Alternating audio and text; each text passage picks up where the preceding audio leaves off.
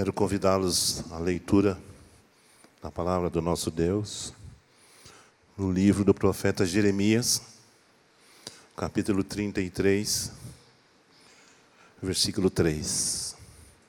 É um texto conhecido da maioria de nós, mas que neste, nesta hora, nesta noite, nesse momento, vem como algo dirigido ao meu e ao seu coração. Jeremias 33, verso 3 diz a palavra: Clama a mim, e responder-te-ei, e anunciar-te-ei coisas grandes e firmes que não sabes. Vou ler de novo. Clama a mim, e responder-te-ei, e anunciar-te-ei coisas grandes e firmes que não sabes. E junto com esse texto, o Salmo 65, versículo 5. A leitura do Salmo 65, versículo 5, que diz: Com tremendos feitos nos respondes em tua justiça, ó Deus. Salvador nosso, esperança de todos os confins da terra e dos mares longínquos. Principalmente a primeira parte do versículo que diz: Com tremendos feitos nos respondes em tua justiça, ó Deus, Salvador nosso. Senhor, que os nossos olhos sejam abertos nesta noite como disse o salmista, desvenda, desvenda os meus olhos, para que eu veja as maravilhas da tua lei.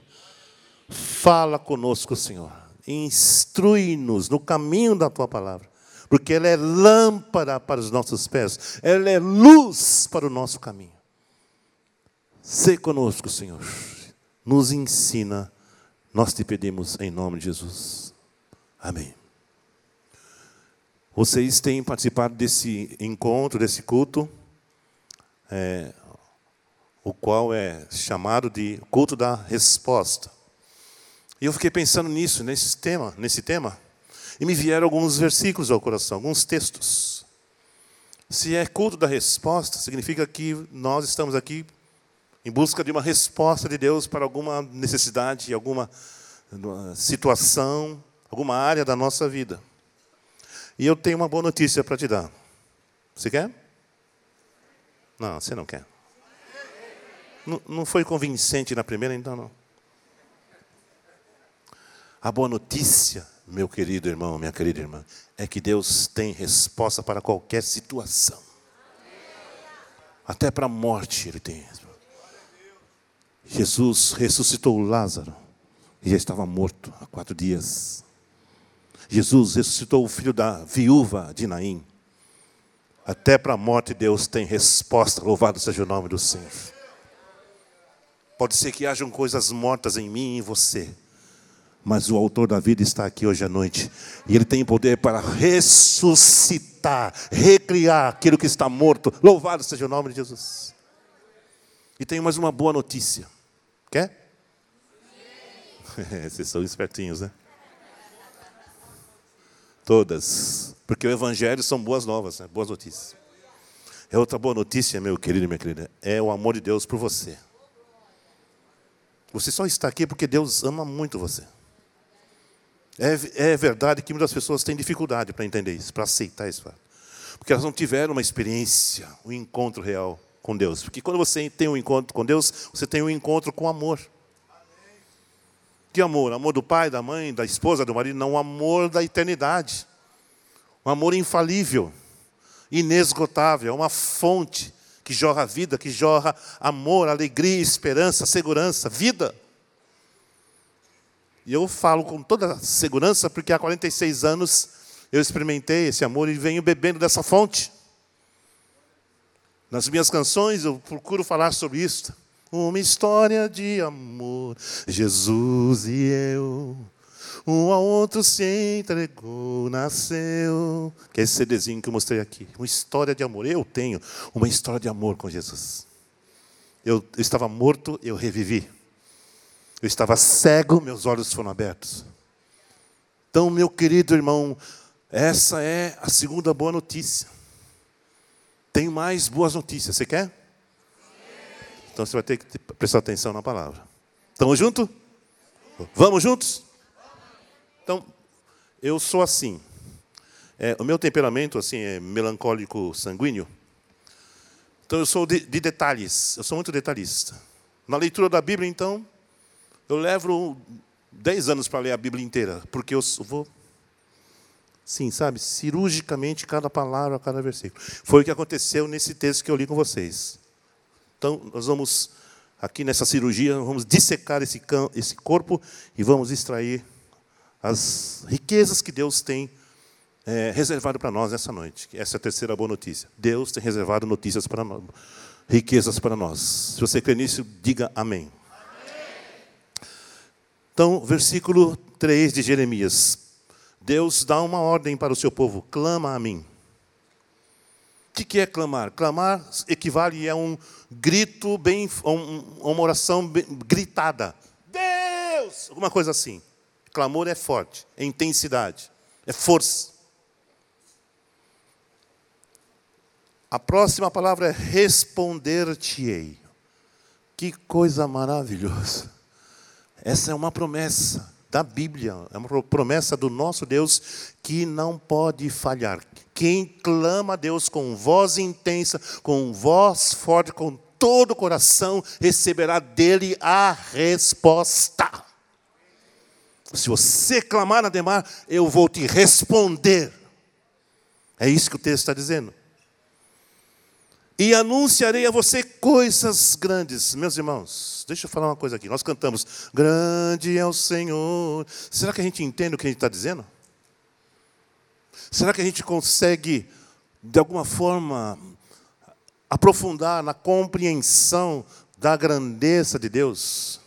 O que significa para você a grandeza de Deus? Como é que você mede a grandeza de Deus? Como é que você entende Deus ser um Deus grande? Você já viu Deus? Não, né? Eu também não. E como é que eu sei que ele é grande? Só tem uma maneira de. Tem algumas maneiras. Uma delas é Salmo 19. Os céus proclamam a glória de Deus. O firmamento, a obra das suas mãos. Então você olha para a natureza, a leitura que você faz imediata é: só um Deus grande podia ter feito um negócio desse uma natureza perfeita, cores harmoniosas, céu azul, a vegetação verde, o mar maravilhoso. No Rio de Janeiro, então, principalmente. Né? Então, ninguém diz um, um amém? então, é uma, é uma coisa perfeita. Isso revela, isso nos mostra a grandeza de Deus. E o amor de Deus também revela a sua grandeza. E o amor de Deus foi manifesto na pessoa de Jesus, naquela cruz. Ali você tem uma visão clara de como Deus é grande, porque Ele é um Deus perfeito, é um Deus impecável, Ele é um Deus santo, e Ele aceitou pecadores como eu e você no corpo do Seu Filho Jesus, para nos elevar à condição de filhos e herdeiros juntamente com Cristo. Isso é muita grandeza, meus irmãos. Eu eu buscar de Deus uma resposta para uma necessidade física, material, financeira, profissional, é muito pouco. Você quer soluções imediatas para uma situação que está vivendo agora? Deus tem isso, mas Ele está dizendo: eu quero, eu quero dar para você coisas grandes. Se você se contenta com coisas pequenas, é um problema seu, é uma escolha sua. Mas o que o Deus da Bíblia está dizendo é que Ele tem grandezas para revelar a cada um de nós coisas grandes e firmes, ou seja, imutáveis, inabaláveis, que não sabes. Você não sabe o que Deus pode entregar na sua mão, você não sabe. Eu não sei. Algumas coisas eu sei com o passar do tempo. Por exemplo, eu não sabia que eu ia estar onde eu estou hoje. Como cristão, como marido, como pai, como pastor, como músico, como ministro de música. Eu, há, há 30 anos atrás eu não tinha a menor ideia que Deus ia fazer tudo o que ele fez. E como é que eu cheguei a isso? Porque eu orei, porque eu clamei, porque eu me dobrei, porque eu me rendi, porque eu renunciei, porque eu pedi socorro, porque ele se tornou a minha base de segurança, ele se tornou o meu porto seguro. Aí ele começou a mostrar coisas grandes e firmes que eu não sabia. Eu pedia, Senhor, eu quero ser cheio do Teu Espírito Santo, eu quero ser renovado, eu quero, Senhor, e Deus tinha coisas maiores do que isto. Essa é uma boa notícia. Deus tem coisas grandes. Coisas grandes. E você vai entender depois, no final, por que é que Deus tem, tem e faz coisas grandes em nós. O, o Salmo 65 que lemos diz: Com tremendos feitos nos respondes em tua justiça. Aí já está a resposta, por que, que Deus faz coisa grande? Com tremendos feitos, olha, feitos são obras, são ações, são manifestações de Deus. Com tremendos feitos nos respondes em tua justiça. Deus é o Deus da justiça. Deus é um Deus justo, Deus é um Deus santo. Sabe o que significa isso na prática, queridos? Que o que Deus faz, o que Deus responde, o que Deus mostra da sua grandeza para você e para mim, é baseado na justiça dele. Não é baseado na minha justiça, nem na minha capacidade. Ah, você, o Ademar, você. Não tem nada a ver com, com você, comigo.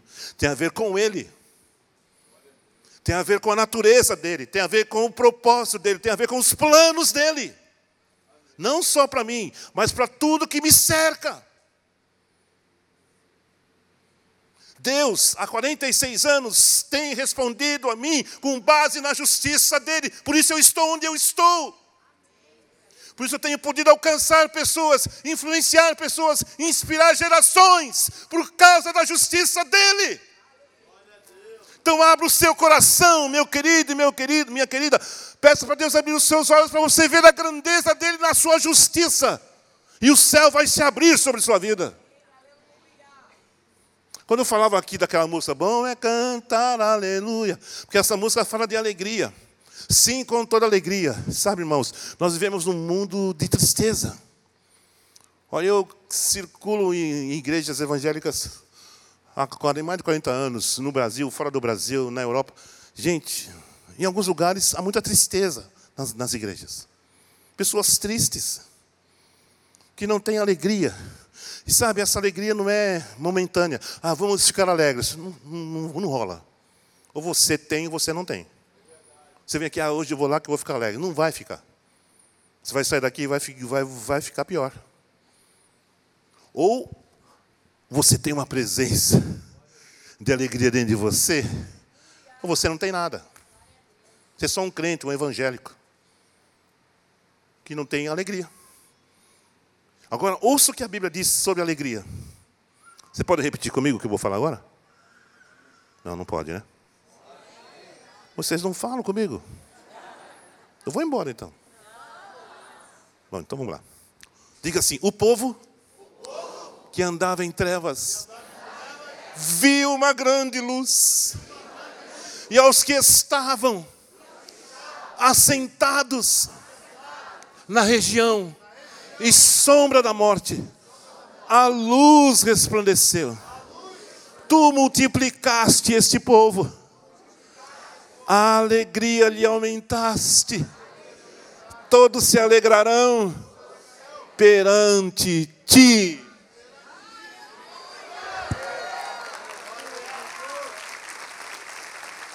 Deus.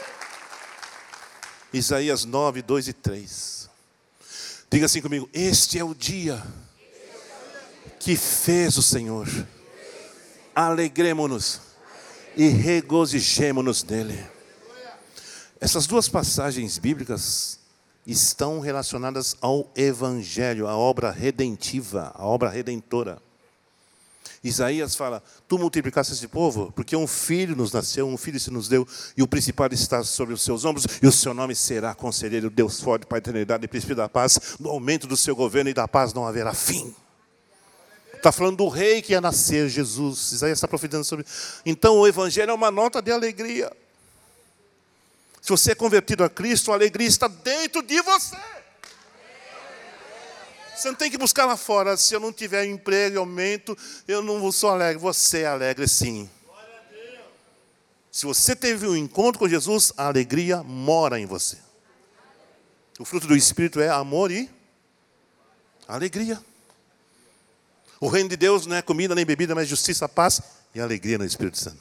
Por isso que eu salto, eu danço, não quero nem saber se o cara vai ficar, que esse cara aí, não, não tem nada a ver.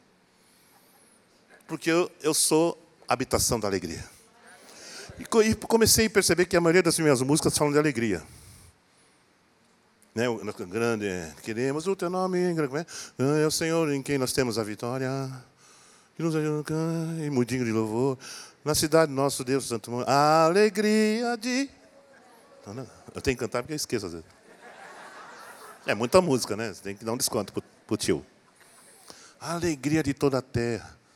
Essa música eu gravei em 1990. Cada vez que eu canto é como se fosse a primeira vez. Porque essa música é do céu. E ela traz a alegria do céu para o meu coração. E por onde eu vou eu canto, ela leva alegria para as pessoas. Porque o reino de Deus é o reino de alegria, meus queridos. O nosso Deus é o Deus da alegria. Êxodo capítulo 5, versículo 2. Eu gosto de citar esse versículo. Deus deu uma ordem para Moisés: Moisés, vai e diz a Faraó: Deixa ir o meu povo para que me celebre uma festa no deserto. Você já viu festa no deserto? Deserto é lugar de festa? Não é. E como é que Deus está querendo festa no deserto? Porque é a presença dele que é a festa. Não é o lugar físico, não são os comes e os bebes. Não é o Guaraná Convenção. É uma presença do céu. Queridos, essa alegria é do céu. Não viva sem isso. Agora, se você está vivendo sem isso, então não diga que você é cristão. Eu sou cristão, mas sou triste. Não é. Ou você é triste ou você é cristão. Eu sou um cristão triste. Não existe isso. Você vai ter que se converter, mano. Nem que for na pancada. Não, aí na pancada não funciona. Aí já é apelar demais. Mas, queridos, eu estou tentando plantar uma semente dentro de você. E eu não estou. Eu vivi um momento de maio para cá que eu não tinha muitos motivos para estar alegre, não. Numa noite, numa madrugada de maio, no mês de abril, a dona Aurora, minha esposa, no meio da noite sentiu uma fisgada na mama, uma dor. Uma dor esquisita.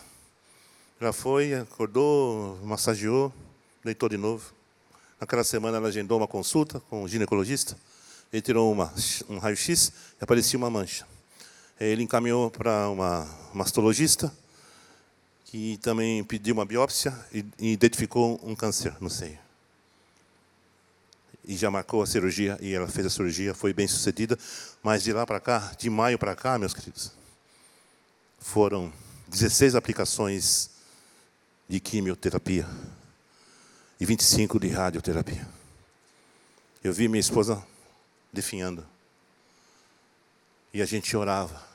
A gente fazia isso que o, Salmo diz: clama a mim e responder-te. E anunciarei coisas grandes e firmes.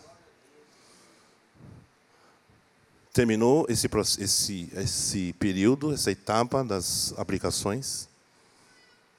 Na fase da quimioterapia, o médico falou assim: você tem a opção de usar touca térmica ou não. Se você usar, seus cabelos são, serão preservados e não cairão tanto. E ela optou por usar. Agora você imagina o que são 26 graus negativos na cabeça? A temperatura de 26 graus negativos na sua cabeça por três horas. Eu olhava aquela cena e eu morria por dentro. Mas nós colocamos o nosso foco no Senhor. Não nos entregamos à tristeza. E eu orei e falei, Senhor, me dá uma palavra na Bíblia. E Deus me deu o Salmo 56, versículo 3, que diz: No dia em que eu temer, eu hei de confiar em Ti. Ou eu confio, eu temo. Eu resolvi, resolvi confiar. E eu orava por ela, Senhor, eu estou orando porque eu, eu estou orando porque eu creio. Oramos porque cremos. Orar, Senhor, se, se for da tua vontade. Não, se for da vontade, não. Eu, eu vou orar porque eu creio. E dizia para ela, meu bem, um dia por vez. Porque é uma doença que te remete à ansiedade, à incerteza, à insegurança. Será que eu vou viver? Será que eu vou ver meus filhos se casarem? E eu falava, um dia por vez. Nós vamos viver no dia. Que dia que é hoje? Hoje é quarta? Vamos viver a quarta. A quinta é outro, é outro assunto. Jesus falou isso. Basta cada dia o seu mal. O dia de amanhã dará conta de si mesmo. O nosso problema com ansiedade, sabe qual é? Que a gente projeta tudo para frente. E não, não vive hoje como devemos viver. Como é que vive hoje? Buscar em primeiro lugar o reino de Deus, sua justiça e todas as coisas serão acrescentadas. Então, meu querido e minha querida, são boas notícias que eu trago para você. Deus está dando o mapa da mina para você e para mim. Viva um dia por vez. Será que eu será? Será o quê? Você sabe se vai estar vivo amanhã? Não faça planos. Tiago diz: Ei a vós que dizeis, amanhã viajaremos, amanhã contrataremos. Quando devia dizer, se o Senhor permitir, faremos isso ou aquilo. Porque o que é a vossa vida? É como uma fumaça, um vapor de fumaça que por hora, por um momento aparece e logo desaparece. Nossa vida é um, é um sopro. Eu não tenho controle sobre minha vida, sobre meu tempo. Ah, eu vou fazer. Vou fazer o quê? Se Deus quiser. Ele quem dá vida e respiração a todos os homens, diz Atos 17. Isso, sabe qual o nome disso? Dependência. O homem é um ser independente, é cabeçudo, cabeça dura. O homem no sentido genérico, né? A gente quer dar ordem para Deus, quer dar comando para Deus. O barro quer dar comando para o oleiro. Porque me fizeste assim? Nós temos que nos humilhar, queridos. Deus resiste aos orgulhosos, diz a Bíblia, mas Ele dá graça aos humildes. Humilhai-vos, pois, debaixo da potente mão de Deus, que Ele a seu tempo vos exaltará. Dona Aurora, minha esposa, está saudável. Os, o cabelo quase que não caiu. As unhas não escureceram.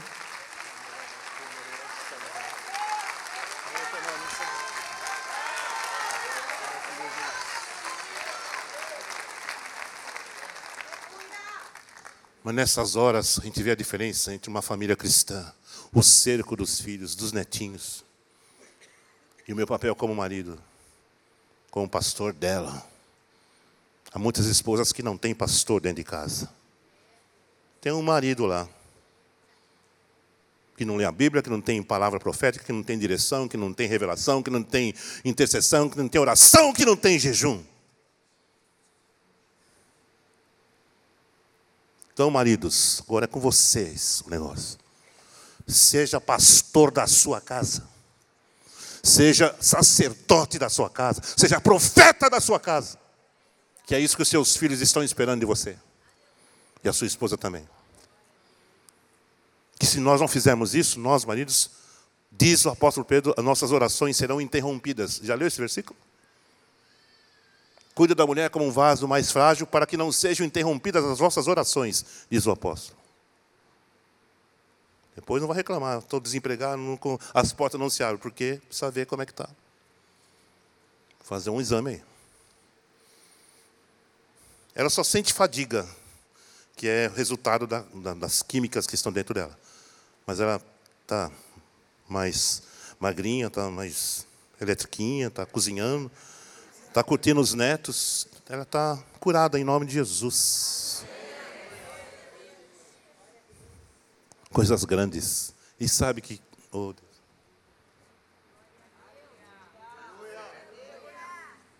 Quando eu falei para você, do amor de Deus para você, eu sei por que eu estou falando isso. Nesses meses que eu a acompanhei, lá nas, nas aplicações no hospital Beneficência Portuguesa lá de São Paulo, Há muitas mulheres que estavam frequentando aqueles, aquelas aplicações. E tem lá uma sala de espera. E quando a Aurora entrava lá, eu ficava ali na sala de espera. E um dia desses eu estava lá. Tinha outras senhoras sentadas. E eu sentei e fiquei, Senhor, se o Senhor quiser me usar na vida de alguém, eu estou aqui. Eu acho que não fui eu que fiz essa oração, foi o Espírito Santo. Porque quando minha esposa saiu lá de dentro, ela encontrou com algumas mulheres ali, começaram a conversar. E uma delas disse que tinha desejado que alguém orasse por ela naquele dia. Aí a minha esposa falou: aquele ali é meu marido, ele é pastor. Aí me chamou, eu falei, olha, aqui está a Cristina, e ela queria uma oração. Aí eu falei para elas isso, a oração que eu tinha feito lá. Eu falei, olha, deixa eu dizer uma coisa para vocês. Eu estava sentado ali, eu falei, Senhor, se eu quiser me usar na vida de alguém, aqui estou. E a Cristina estava pedindo que Deus usasse alguém para orar por ela. Você acha que isso é coincidência? Essa moça veio de Londrina, Paraná. Esse hospital é enorme no mesmo dia, na mesma hora, naquela sala. Deus estava lá, ela estava lá, eu estava aqui, nós oramos e abençoamos. Eu orei por ela como se fosse da minha família. E hoje nós temos amizade com a Cristina.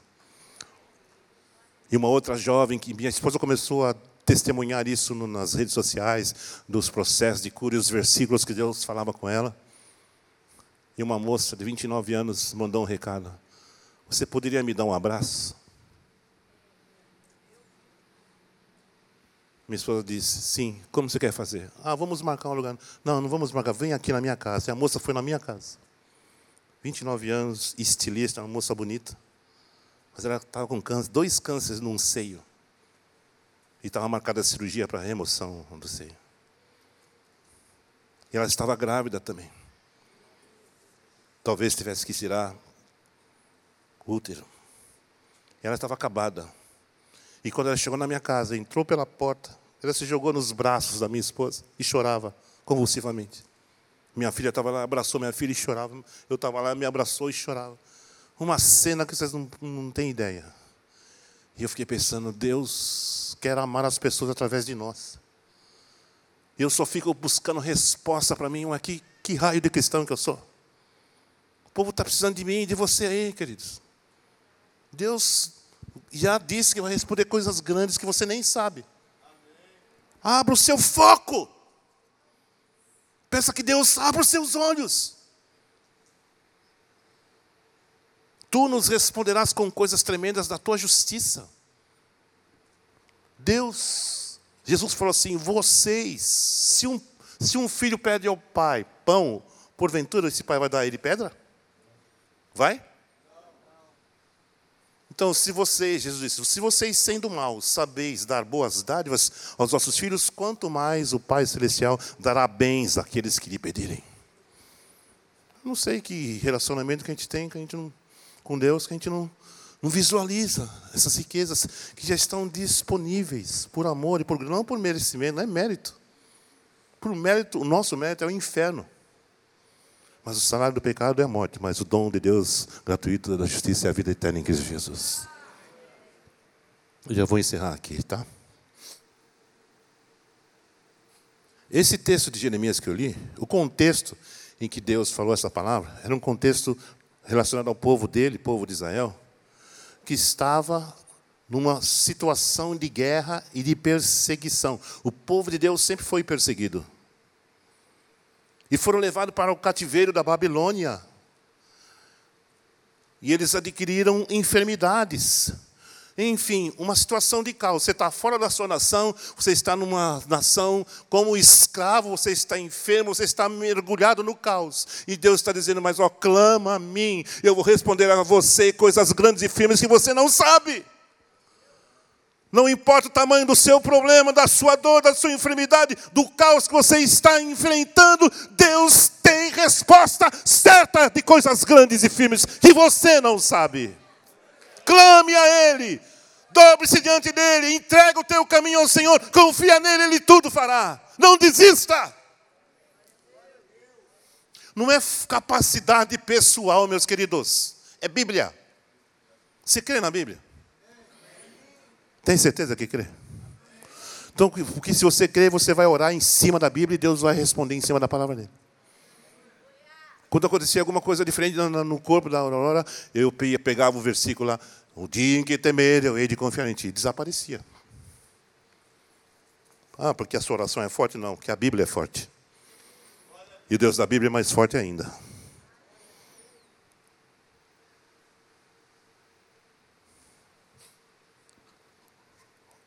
Vamos prestar atenção aqui no detalhe. Às vezes Deus não, não responde algumas orações nossas. Sabe por quê?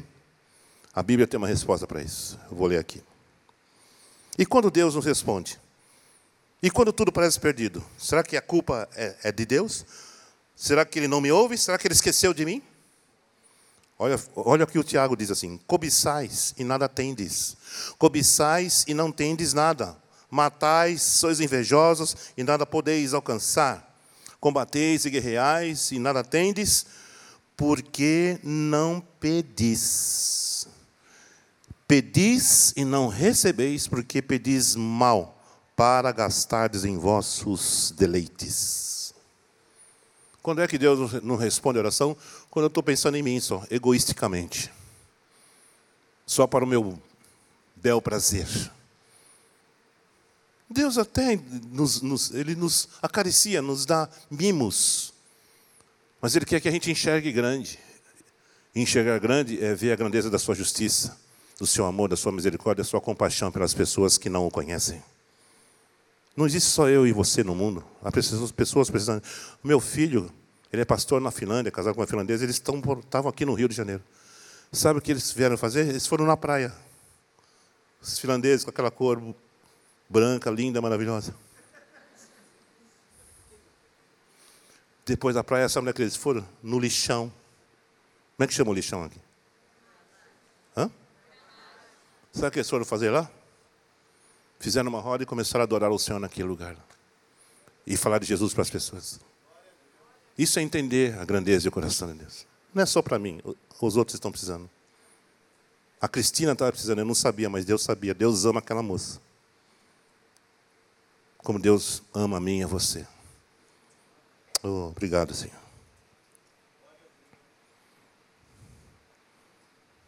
Conclusão.